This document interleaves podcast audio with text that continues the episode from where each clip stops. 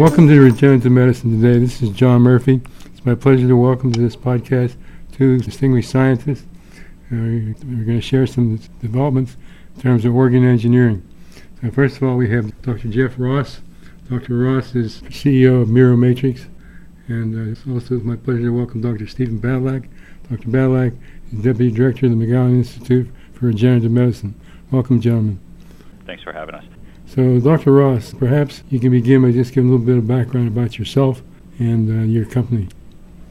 Great. Well, thanks for having me today. As you mentioned, I'm CEO of Miromatrix. Our company is really dedicated towards bioengineering transplantable organs.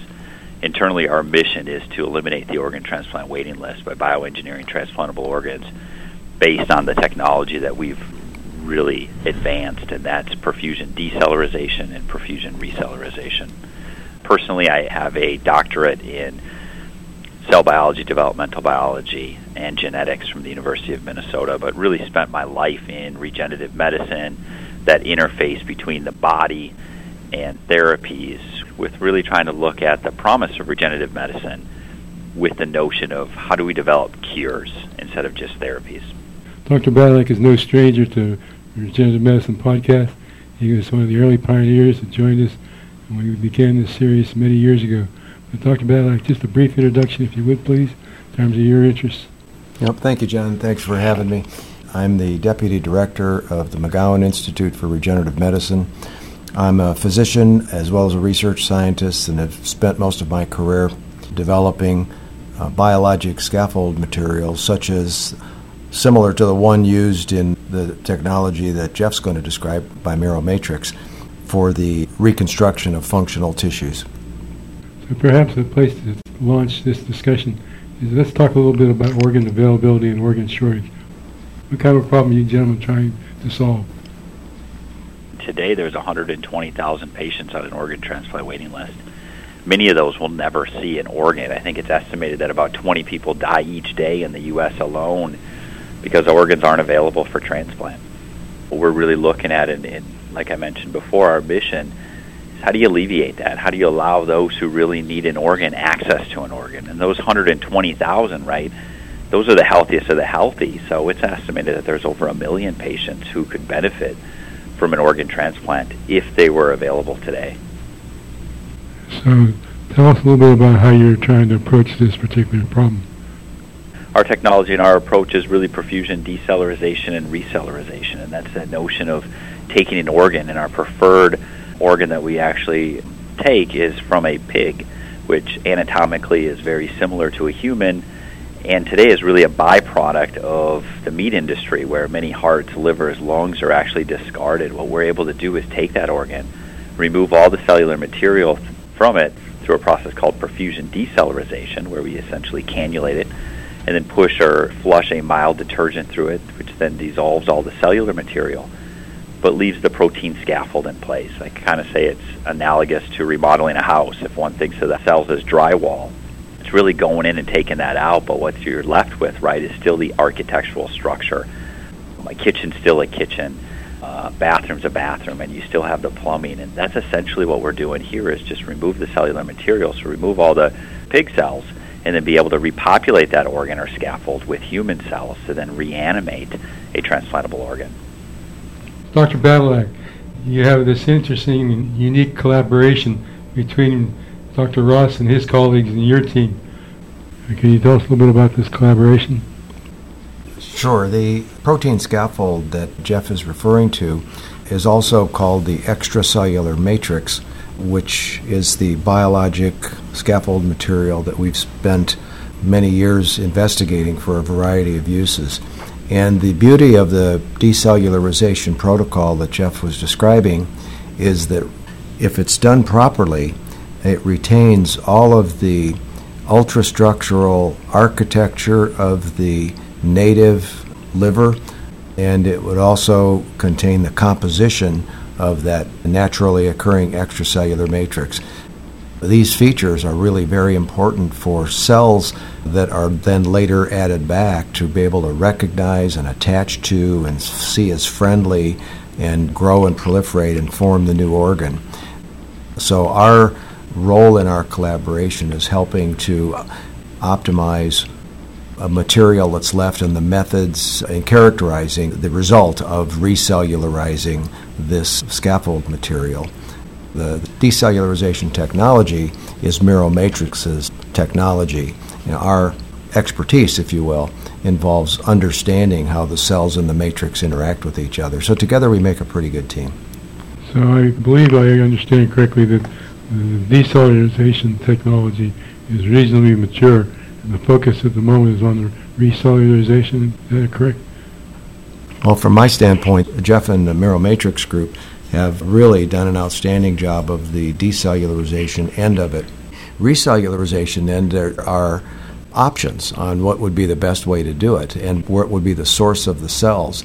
You know, from my perspective, the ideal cell population would be the patient's own cells, that is, the patient that needs the organ.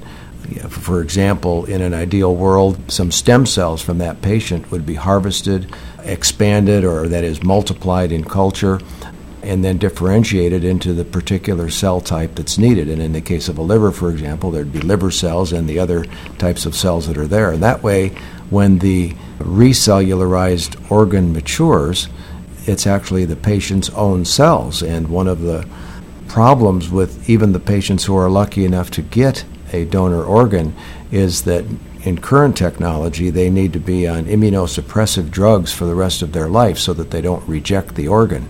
If this approach works, they would no longer need to be on this immunosuppressive regimen.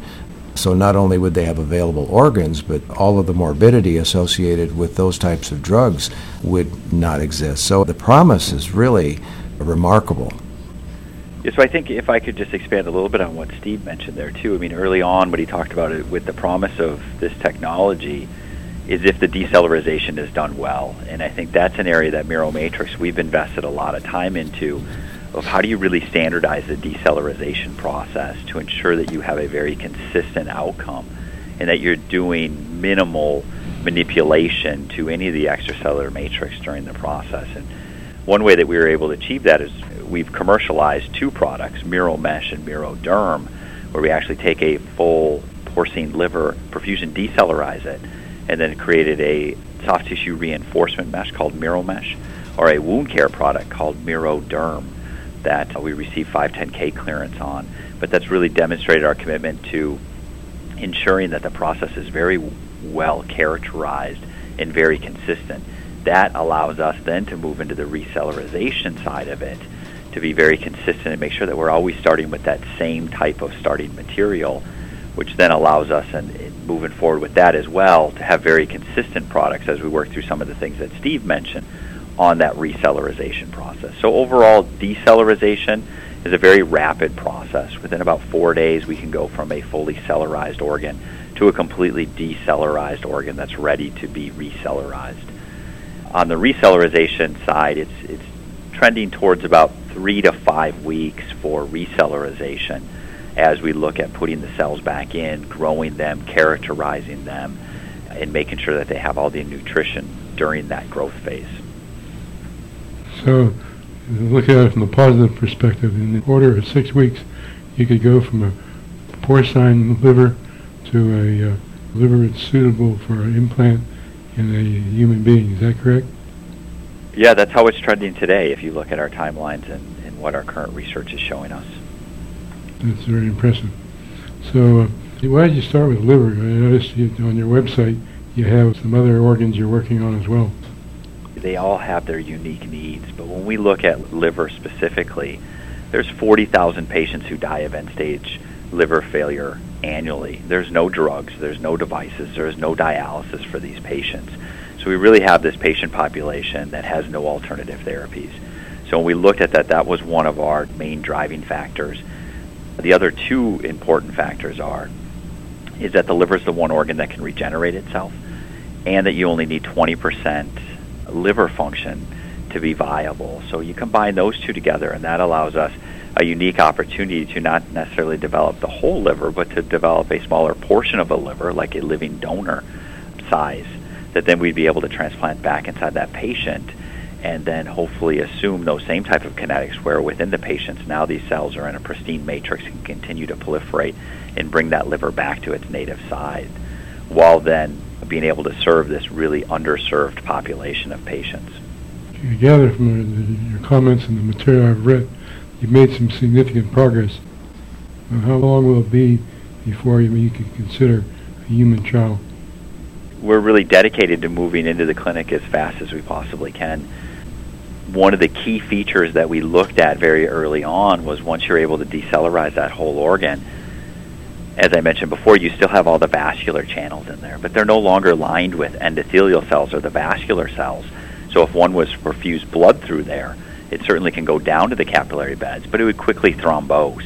Platelets are going to aggregate and other things associated with thrombosis with that exposed collagen. So one of the key things was to demonstrate that you could re-endothelialize or replace the vascular cells back into the vessels, and then anastomose that back in and ensure that you could get continuous perfusion through the graft. Because without that, it doesn't matter what other cell types you have in there, the organ's never going to live. So, as I mentioned, we've dedicated a lot of time and effort towards that, and we recently just submitted a manuscript on this where we're able to re-endothelialize porcine livers, both with porcine endothelial cells or human endothelial cells, transplant those back into preclinical models and get long-term sustained perfusion using advanced CT scanning with contrast to really definitively show that we're able to get that continuous perfusion and functional vasculature back into an implant model. And then beyond that, we've also worked a lot on repopulating the liver with hepatocytes and cholangiocytes. So we're really at a point that we have all these three cell types going back inside the liver, and we're seeing good function. For those who have an interest in a need for this type of technology, are we talking two years, five years, ten years? So I'm always aggressive in my timelines because I really want to get therapies to patients as fast as I possibly can. Right now, we're targeting you know, as early as the end of 2020 with first human clinical studies, if things continue to progress at the pace that they're going today. But I, I believe it'll be in that timeline. That's impressive. So let me ask another question for Dr. Badylak and Dr. Ross. There's other technologies, uh, so competing approaches to organ engineering, 3D printed organs and so forth. What's the advantage of this particular approach over the, the other techniques? 3D printing is receiving a lot of attention because it's pretty impressive technology to be able to plate cells down in certain layers and recreate a tissue from an image, basically. The limiting factor on that, in my opinion, is that you program the printing to replace what you believe to be the gold standard or the perfect not only cell layers and organization, but also the extracellular matrix. And I can tell you from the extracellular matrix standpoint that we don't understand the organization of all of the molecules that constitute the matrix. What makes it an ideal substrate for cells to attach to? You know, how exactly are the endothelial cells that line the sinusoids that, that Jeff was referring to adherent to the underlying matrix. And if we can't describe what the gold standard is, then what we're simply doing is printing something that looks like it's close. And that's a bit discouraging, I know, but what it just simply does for me is reaffirm the complexity and the beauty of what the naturally occurring materials are. Mother Nature has spent literally, you know, hundreds of millions of years developing these sorts of materials. So we really, in my opinion, are better off by harvesting what she's created rather than trying to reproduce it in the lab because, quite frankly, I don't think we're ever going to get there. Very good. Dr. Ross, anything to add to that? No, I, I think Steve said it very well. And, you know, what's great about Steve and our collaboration, too, is just expertise on the extracellular matrix, the complexity of it, and what we're able to do by preserving what nature already created with perfusion decellularization instead of trying to re-engineer something that we don't have a great knowledge or at least at the nano level today on that organization and function and, and signaling back to the cells because we know that it's a very symbiotic relationship between a pristine matrix in cells versus disease matrix in cells and the type of cellular responses that you're going to get from that in the end. Let me pursue another area briefly. So, with organ transplantation, one of the biggest issues is immunosuppression. So, I believe that if I understand this technique correctly, that you folks are pursuing, There are no immunosuppression issues. The long-term goal of this would be able to repopulate a graft with human-specific cells or patient-specific cells, which we believe would negate the need for immunosuppression, which is really the holy grail. How do we give a patient an organ that they can accept and no longer need long term immunosuppression? Because many of the long term complications associated with current organ transplant has secondary effects from that immunosuppression today. And I think the other advantage of it is that by using the naturally occurring extracellular matrix scaffold material, we know that there is a extraordinarily high degree of similarity between the extracellular matrix of a pig and a human and a rat and a horse and virtually all species because it's so important and highly conserved through evolution. In fact, the other materials that have been made of these cross species extracellular matrix have been used for a lot of other clinical applications, like Jeff was referring to, repairing hernias and musculoskeletal structures. And more than 8 to 10 million human patients have been implanted with these materials with no evidence of any rejection phenomenon, whatever. So we know that the scaffold material itself will not cause an adverse immune response. There's no need for immunosuppression. And as Jeff was saying, if we could utilize the patient's own cells, essentially what would be created is a customized organ for that individual patient. Really, the cost savings to the medical reimbursement system would be just gigantic. Maybe Jeff knows the statistics more than me. The last I read, it was uh, something like $30,000 a year per patient just for those sorts of drugs. And even with those drugs, there's still an average of one hospitalization every year to year and a half per patient. So there's all sorts of problems. I completely agree with that, Steve. Your numbers are correct. Let me ask this question. What's the biggest challenge that you and other biotech companies face in moving this technology forward? You know, one thing that you always face as an early stage biotech company is funding. Bringing in the appropriate level of funding to be able to advance a technology like this to get it all the way into the clinic. We've been successful on that by having a set of angel investors and others who have invested in the company to really allow this to move forward. But the other thing that's been helpful is we've commercialized multiple products. So, to Steve's point a second ago about the immune response associated with these materials or lack of immune response that he's seen in the clinic with other extracellular matrix, very similar results that we've seen in our current products today that are the perfusion decellularized liver matrix that really sets up that next step for the whole organ. So funding certainly one of those. Regulatory is something that always takes a while, but I can say the Alliance of Regenerative Medicine and, and Congress and even the FDA have been making strides in that. If you look at the RMAT designation and some of the other things that have come through to really help fast track cell therapy and tissue engineered products, has really opened up the field as well to allow additional funding to come in. So those are two, you know, barriers, but those barriers are being dealt with. You know, the other challenge is also talent, scientific talent.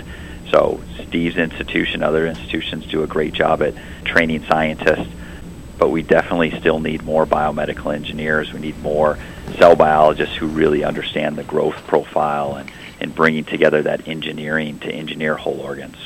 And I think one of the things to note from Jeff's comments are that these barriers we're talking about, none of them are scientific barriers like there's some great discovery that's needed in order to make this happen. This is really a matter of bringing together cross disciplinary teams giving them the adequate resources to, to, basically do the trial and error it takes to get the right cells implanted in the right order and the right perfusion media and such.